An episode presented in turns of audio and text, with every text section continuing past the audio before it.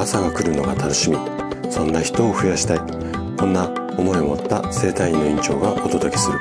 大人の健康教室。おはようございます。高田です。皆さんどんな朝をお迎えですか？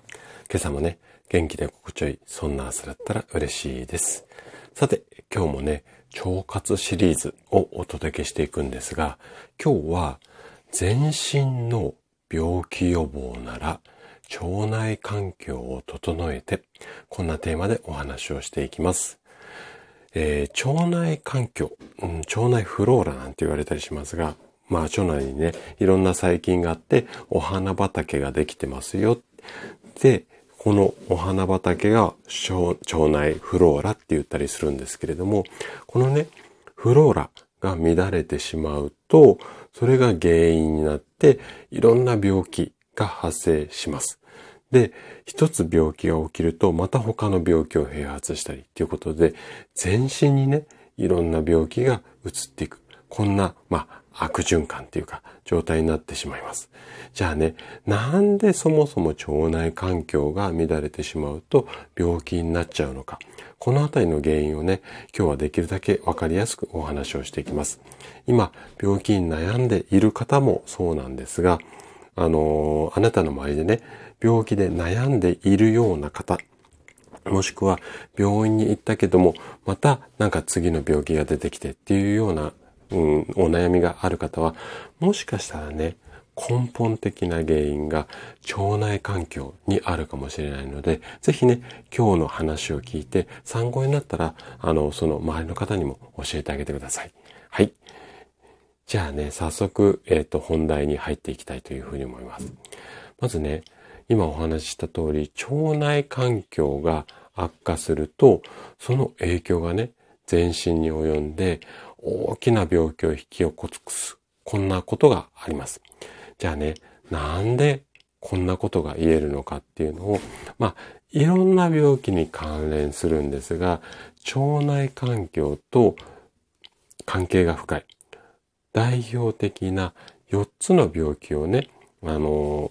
こういう、この病気は腸内環境はこう絡んで、こういうことを説明していきたいなというふうに思います。じっくり説明するとちょっと長くなってしまうので、一言二言で簡単に説明するんですが、まず病気の一つ目。これはアレルギー性の、まあ、症状。例えば花粉症であったり、アトピー性皮膚炎。このあたりが、あのー代表的な病気なんですが、いわゆる湿疹とかジンマシンもこのあたりに入りますね。いわゆるアレルギー性の病気です。で、アレルギーが起こってしまうっていうのは、アレルギー症状っていうのがね、免疫細胞がちょっとこう乱れてしまって、免疫の暴走なんて言ったりしますが、これが原因でいろんな症状が出てくる。で、この腸内環境の状態と免疫機能ここはね、すごく関係が大きいんですよ。腸内環境、腸内で免疫機能って結構作られ、免疫細胞っていうやつがね、作られたりするので、そういった関係で腸内環境が乱れてしまうと免疫力が落ちて、それでアレルギー性の症状が出てしまう。こんな関係があったりします。で、次の病気がね、非アルコール性脂肪肝炎っていう、ちょっと聞き慣れない病気だと思うんですが、これね、頭文字を取って NASH なんて言われたりするんですが、要は肝炎ってアルコールが原因になるっていうのが一般的なんですが、これね、飲まない方でも肝炎になってしまうことが多くて、で、お酒が原因じゃない肝炎がこういった病気になるんですが、この病気はね、腸内細菌が作る毒素、これが肝臓に入ってしまうことが原因の一つ、これだけではないんですが、原因の一つと考えられています。なので、腸内細菌で毒素を作らないようにすると、この病気にかからない。なので、腸内環境と関係がありますよ。こんな風に考えられているんですね。